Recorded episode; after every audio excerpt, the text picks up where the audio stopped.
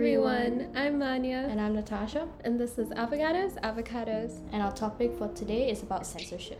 And for today's episode, we are actually joined by a guest star. So we're here with Shrina, who's a high school student based in New Delhi, India. She is passionate about social issues and international relations. She's a published writer and believes in activism via art. She also has her own podcast called The Teenage Lens, which you guys can also check out. Hi everyone.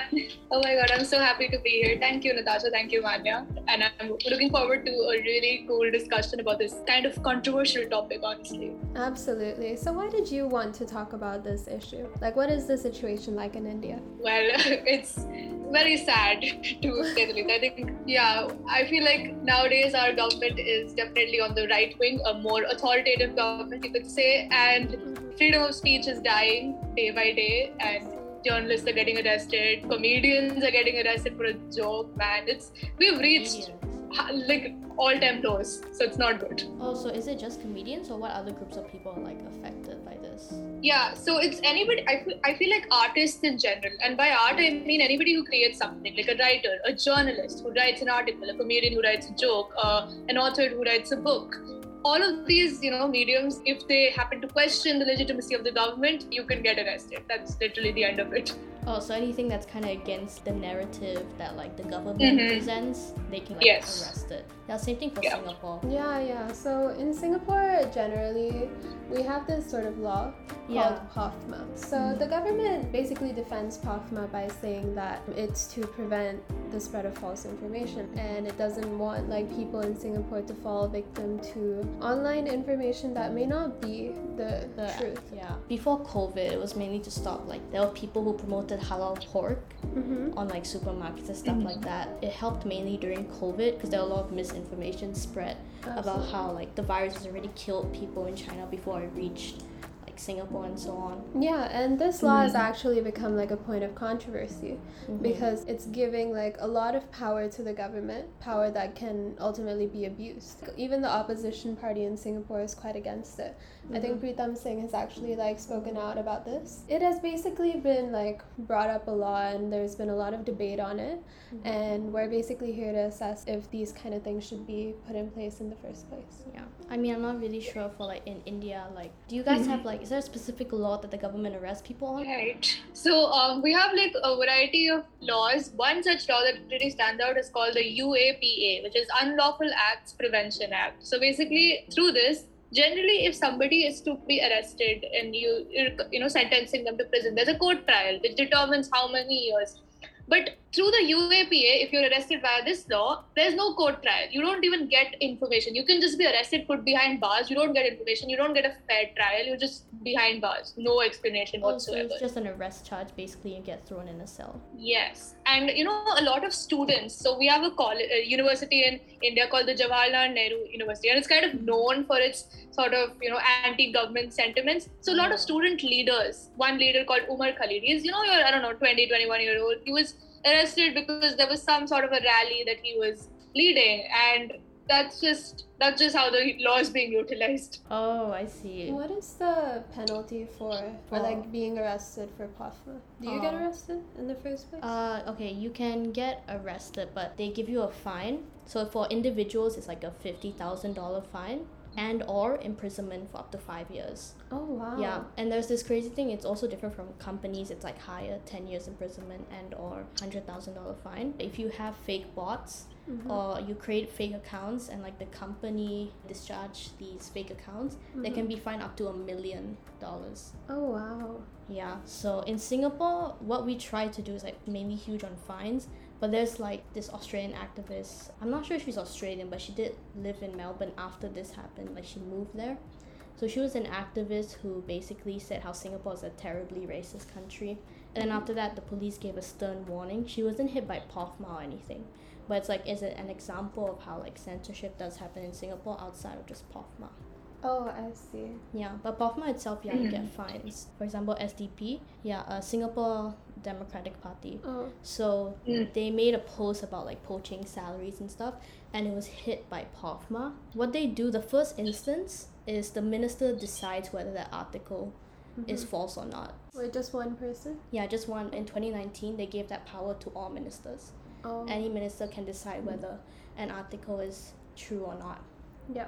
And then the second instance, if you try to like appeal, so they give you a corrective direction first, then you can appeal that. And then it Mhm. goes to the high court where a judge decides what people will think of it, if it causes like tensions or like rioting that kind Mhm. of disrupts harmony in Singapore. But that's weird because they don't actually have the public in general that gives their opinion on it. yeah. And I feel like, like you said, artists, art itself can be interpreted in many ways. And it's Mhm. supposed to only target facts, but Oh. it targets opinions that, and like, like subjective stuff that is open to interpretation. Like for example, when I was actually researching about this topic, Mm-hmm. New Naratif, which is a show, created a video about POFMA, and then it got hit by POFMA. Like, Right. uh, the government targeted five opinions that he had. The ministers misinterpret things Mm-hmm. and don't actually ask us for their opinion. And that's like more of like an opinion how he views things. Yeah. But there are things in the video that POFMA doesn't scrutinize. Uh huh. And I think it's really flawed that, you know, if somebody spreads false information, you cannot stop the spread of false information by, you know, stopping information spread completely. Like Yeah. you have to, like maybe some regulatory laws, but I believe this is not helping in stopping false information at all. Yeah, and I think like the public could interpret it some other way than the minister interprets something. Yeah. Or uh, even the person, like let's say I say a statement, let's say you're offended by that statement, you would ask me like, oh, I don't understand. Can you explain to me why you said that? Yeah. So you can at least understand the other side. So it's not really like a two way thing. But I think in general, right, the idea of POFMA is like, it, it's quite an innocent, like, Yeah, it's an innocent law. Yeah, it's quite innocent. like, if you if you just want to like stop the spread of false information, you're actually helping people out. But are there like instances where it has strike things with like another Political group or like ideology. Yeah, because I know they were um, striking anti-government. Yeah. So SDP, like I said, they were talking about poaching salaries because that was a part of their like agenda basically to Yeah. apply this to Singapore.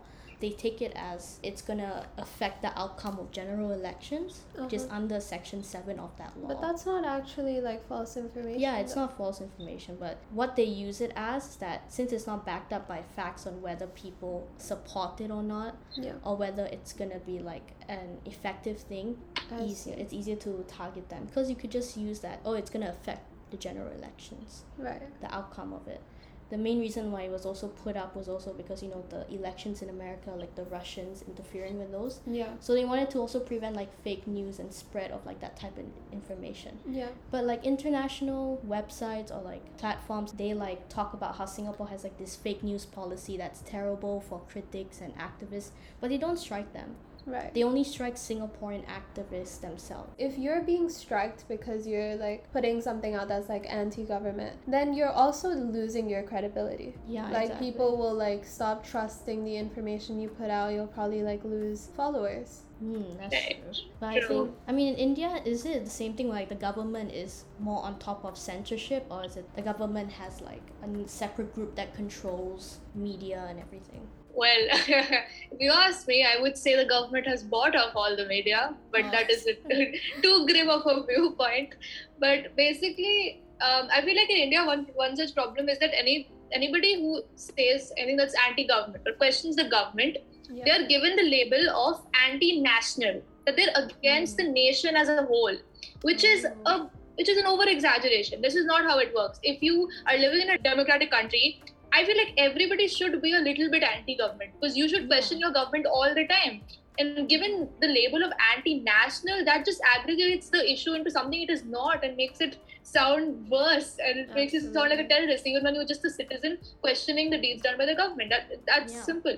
I think if people like say and explain anti-government policies and they explain why maybe that's false, it gives actually people more trust in the government when you explain Mhm. why opposition could be wrong. Yeah. Less in a way of like silencing them and more of actually like interacting with the substance of their arguments. For sure. I think that's also an issue that Singapore faces, right? Yeah. Where there aren't many people who dare to like go against the government because they feel like it's gonna like affect them in some sort of way. yeah, job Mhm. employment, even in education sectors. Yeah, exactly. The government Yeah. has to like they, they have to do certain activities to reach out to these groups of people that choose to be a bit more withdrawn. Oh, like Singapore conversation and those type of. Like, yeah, things. yeah, Yeah, I think the government has done a good thing by having those type of like conversations at yeah, least definitely. outlet. I mean, in Singapore, it's good that they have that outlet, at least. Even though like it may not draw action, I don't know if you're even allowed to say stuff against like India in general. I, we have like certain, you know, um, like in the local level, you, talk to your, um, you know, elected people, and that's it's pretty low key. But in general, when it comes to a prime minister, let's say, it's very hard to have a press conference where anybody can ask him anything. Because normally the journalists who ask our prime minister questions they are you can tell they have it's scripted. They have been told beforehand the questions have been pre- prepared beforehand. And it's all just so fake and tacky and it's just it's Oh. easily understandable. I see. so yeah. that's that. So i have a question. So like in mm-hmm. india we currently do have the sedition law which was left behind by the britishers so is that the same for singapore? Yeah, we also By have the chance? sedition law. Yeah, sedition act. still Yeah, we still have that. Ooh, okay But it also tackles like discrimination, like you shouldn't say anything that's against other races to create tensions. So mm-hmm. it's a good thing, but it's also somewhat a bad thing because like anything you say outside that's anti PAP can be attacked under that law. The activist that I mentioned earlier that had to move out of Singapore because she got a stern warning from the police. She was gonna be attacked under the sedition law. and, what like, is this Oh. sedition law? So wait, in India it's the same, right? yeah we, I believe Singapore and India, they're both, you know, British uh, British colonies, Yeah, so we have the same sedition law. Mainly, you cannot say anything against the British Raj, against the British rule. That was back then. Right now, I guess it applies. You cannot say anything that is, you know, questioning the current government. I guess we can interpret it that that way. I And it's also under the penal code. I think they also understand that sometimes the penal code needs to be worded more specific on what uprising tensions are because there are like more people protesting about certain issues in Singapore. So you mm. cannot just strike every single person down. Yeah, for sure. Yeah. So is it they always justify their actions by that law or is it like a different way? A lot of okay so in india a lot of things happen uh, with religion. So a lot of times you know some derogatory comment against uh, let's say hinduism. So they are attacked they are put behind bars or whatever. So i believe we justify it by our faith. We're like no we are a hindu country. We cannot you know accept these kind of comments. And oftentimes it's all in, involving religion. Other times we just talk about how it's anti-national. You you know that you know we've heard that story but I feel like religion is a very important part when it comes to you know freedom of speech in India because we get really sensitive about these kind of things. So how what is the condition in Singapore? Uh, the condition now is that more people are protesting though. A lot more like protests Yeah. happening. But like in terms of like race and religion, like that's actually something that we are taught in school even. Like when we are a citizen, we are entitled to a couple rights and we're also entitled to responsibilities. So we are taught that we have freedom of speech to the extent that we do not harm other groups of people. And I hmm. think that that's definitely quite important because I feel like I kind of disagree because I read somewhere by some person from the UN saying that mm-hmm. if you have the freedom to choose your religion, to Yeah. choose whatever you want, that's freedom for you. Then somebody else has the freedom to perhaps maybe criticize you for it, maybe question your decision. So both ways, both the individuals have their own freedom. So I guess if somebody is maybe you know criticizing someone's religion, that should not. That is still freedom. We should not. I think that should be normalized. It's okay. But I think that that's really dependent on the type of society that you're in. I think in countries like India, there's like a very high Hindu population, mm. very high Muslim population, and most countries that is the case. But in a country like Singapore, where it's literally like in our pledge that you know we must respect everyone regardless of their race, language, or religion, Mm-hmm. you need to have these laws in place because just small acts of like racism can cause uproar.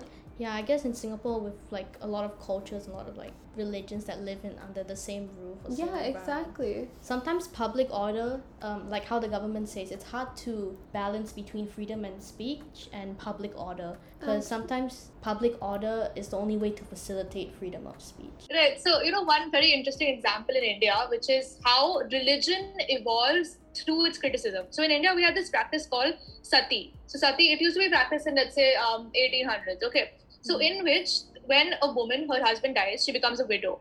She has to kill herself as well. She has to get in the into the fire that burns Oh her husband's God. body. Oh, She yeah. cannot live any longer because her husband is dead. And this was basically to prevent her from inheriting her husband's property.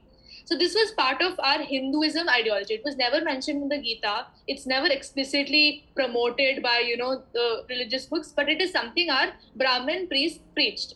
Mm-hmm. Now through criticism of this religion, of this act, of through criticism from intellectuals, from educated people, we mm-hmm. finally banned sati. And through this criticism, we have evolved into a religion that is better, that does not do these do these practices even now. So this is an example of how freedom of speech, opposing certain practices in religion or maybe a race, that can actually benefit that religion and race and not cause uproar. For sure. Yeah. I think that like generally when it comes to Singapore, we don't have like such extremist like ah, that's good. Very very extremist like religious. And I think if in Singapore there's people practicing such crazy things, then of course we should talk about them. But I think in general, like the things that people complain about would maybe be like people would feel annoyed by the smoke that comes from joss sticks that uh, are uh-huh. burned during Hungry Ghost Festival. Or mm-hmm. maybe like, you know how Hindus have to ring a bell during their prayers? If you're like talking badly about stuff like that, mm-hmm. it, it doesn't have like a huge impact. Oh, I guess yeah. If you're doing an act that's really violent and against a religion, like not in yeah. a way to like criticize or bring up your like misconceptions or bring a consensus to maybe stop a certain part of practice yeah. that is uncomfortable to you if that turns into violence and harms another group maybe sometimes public order is something you prioritize first before. absolutely and like in singapore mm-hmm. especially like we have um, hdb buildings which are basically flats mm-hmm. and there's this like cmio framework the yeah. chinese malay indian and others and based off of that your neighbors are going to be chosen mm-hmm. so in each floor of your flat you're to be living with like maybe two chinese household one indian household one malay household mm-hmm. and like there's many instances in a singaporean's life where they are supposed to interact with people of different races mm-hmm. not only in terms of housing but also in terms of maybe national service where you are like mm-hmm. specifically put with people of different races. Mm-hmm. And if you're living in a country where there are so many instances of such things and you're still having like this mindset, mm-hmm. I think that in that case censorship is justified.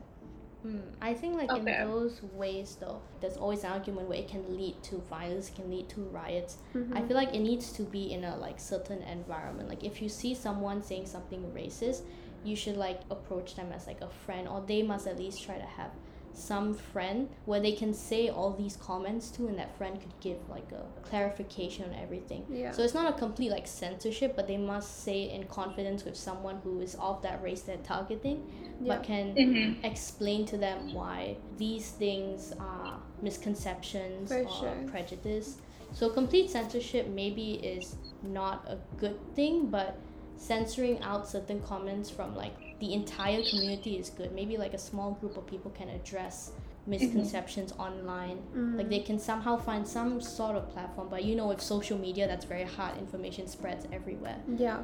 So some censorship somewhat can help. Yeah. But I guess the real issue and the issue that they should target at hand is trying to explain why like certain comments I agree. wrong. Because, yeah. like, you can get censored and stuff, but you still won't understand why that mindset is wrong. Yeah. And it doesn't, like, directly mean that if you're censored, then you're not going to do it again. Yeah.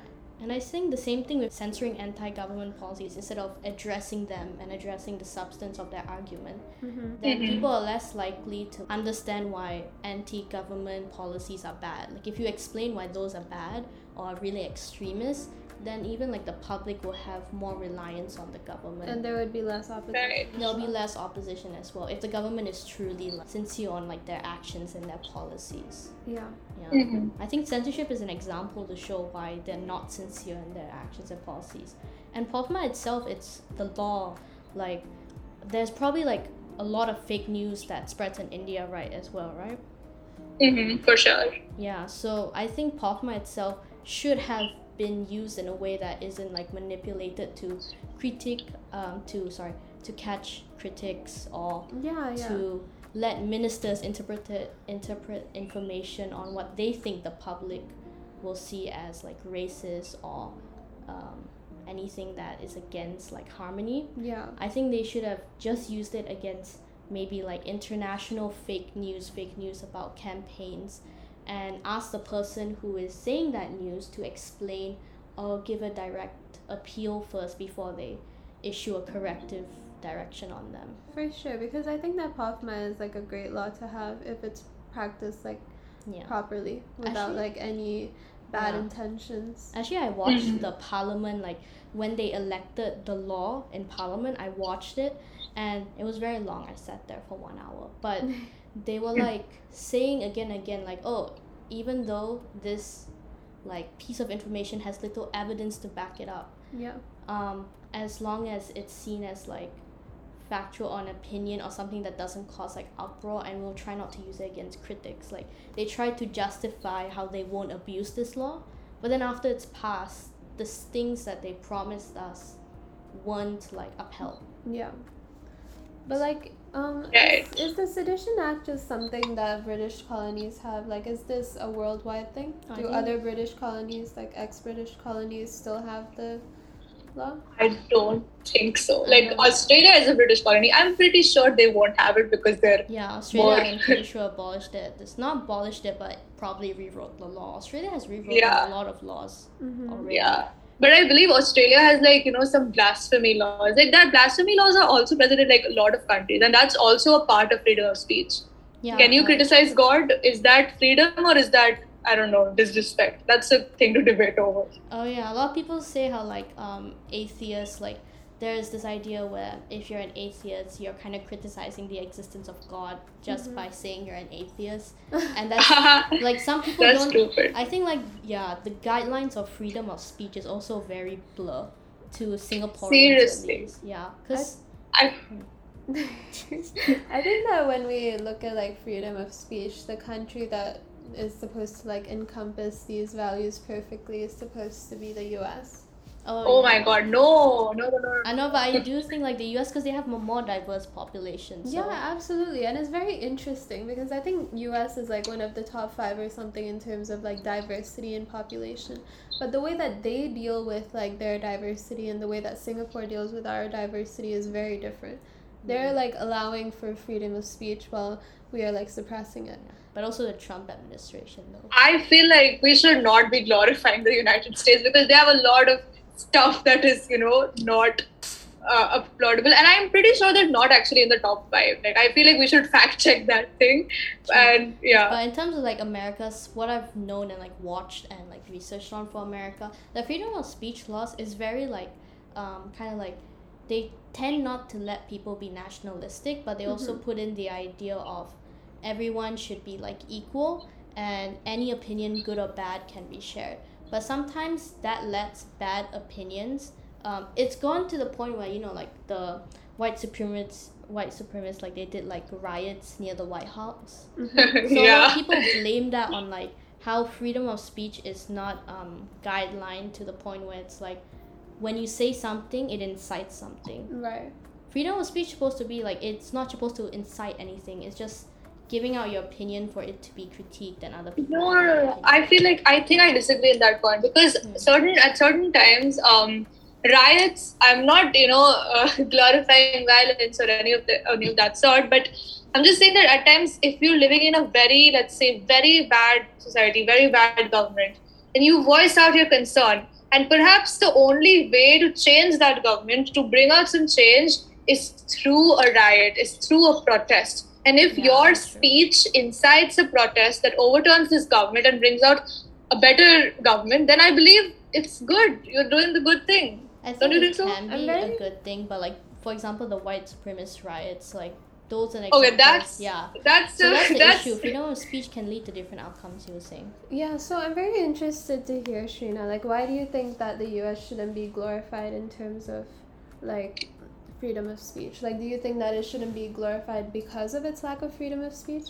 Like, as, like, No. the third most diverse country in the world?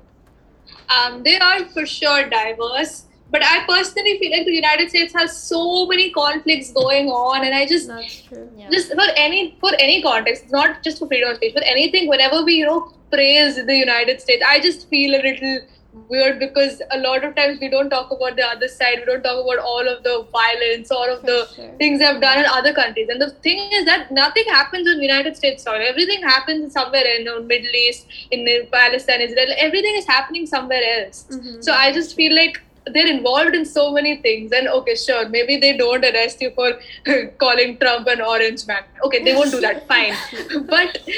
But, but I feel like they're lacking in many other areas. Okay, freedom of speech, they're still better than our countries. Okay, I give it to them. Fine. I think freedom of speech in America is pretty good, but the issue is like they let it become like they ins- they let uh, riots be the result of freedom of speech. Sometimes they don't let certain groups of people like for example white supremacist like groups they should at least be like checked or they should at least be have like some type of policing around certain groups that they know harms other groups of people like groups that support black lives matter or lgbtqia groups in america it's good that they uprise against the government. But that also shows like that depends on how the government wants to police like freedom of speech. And if like for example the trump administration he would probably if he had stricter like freedom of speech laws he would shut down any type of lgbtqi riots. And that's already almost happening. Like there's a lot of like uh, policemen that like uh, try to arrest lgbtqi rioters Yeah. spray them with like Mhm. what do you call it Um, pepper spray. yeah Like pepper spray um, Oh. or gas them and stuff like that so Okay.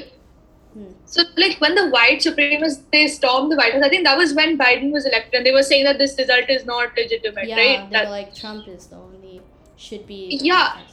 and I feel like that's. I mean, it's okay. They shouldn't have stormed the water White House, but I feel like that's okay. Like as a democracy, as a democratic government, if you feel like the election result is not legitimate, if you feel like there has been something wrong with it, mm-hmm. you should be free to question it. I am not condoning, I'm not proposing violence or anything, but I think it's okay to question the result and it's okay to do it unless and until you're killing someone. That's not okay. Yeah. yeah so i think really like in terms of like anything freedom of speech from what we've discussed so far it's good that there are countries with really strict anti-freedom of speech laws to kind of like lower them or Yeah. make them more lenient so that local critics or like anyone can say their opinions without getting arrested but not to the point where like in situations like america where it leads to like violence sometimes or riots or overturning the government but sometimes also overturning the government is a good thing so That's also it's very like on a case by case basis. It's, I feel like different countries should set their guidelines also based on their population and their dem- Mhm. demographics of their population. Yeah, for sure. Like I think it's really great that we're talking about like um, other countries in comparison to ours because it's very interesting to note that like India is the most diverse country and the US is like almost the most diverse country and you see the mm-hmm. different ways that they're dealing with this diversity and mm-hmm. it's very contrasting. Mhm, for sure.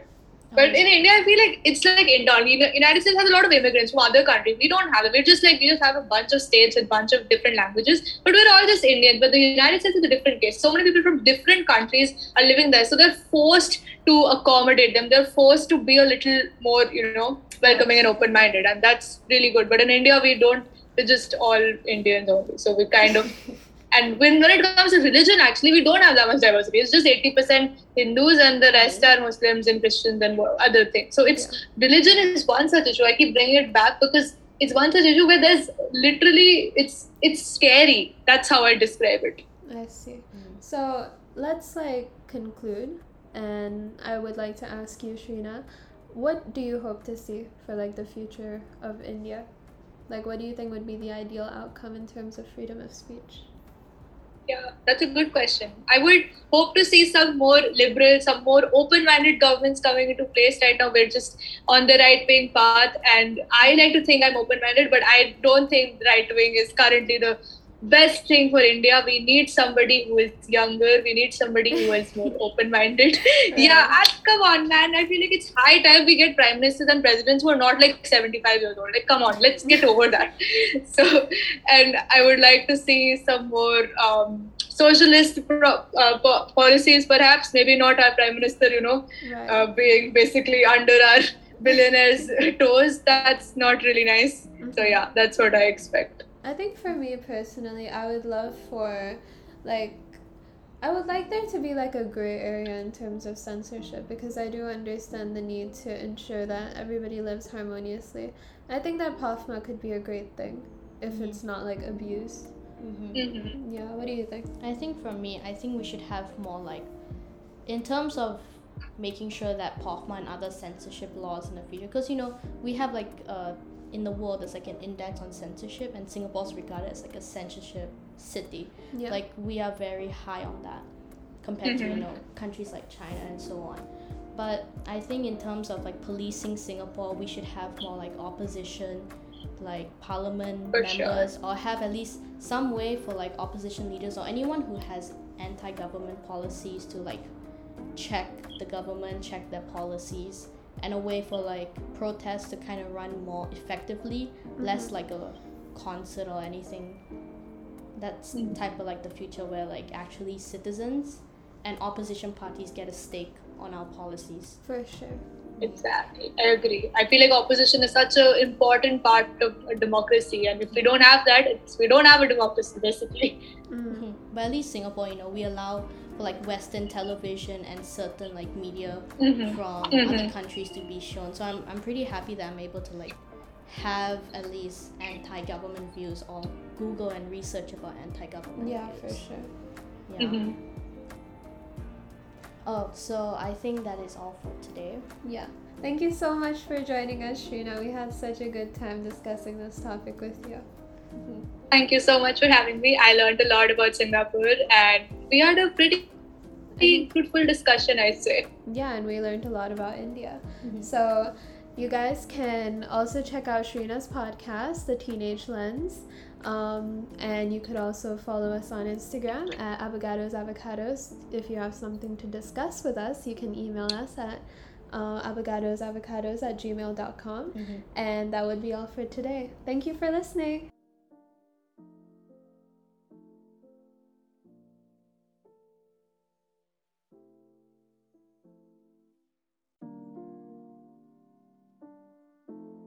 Bye. Bye.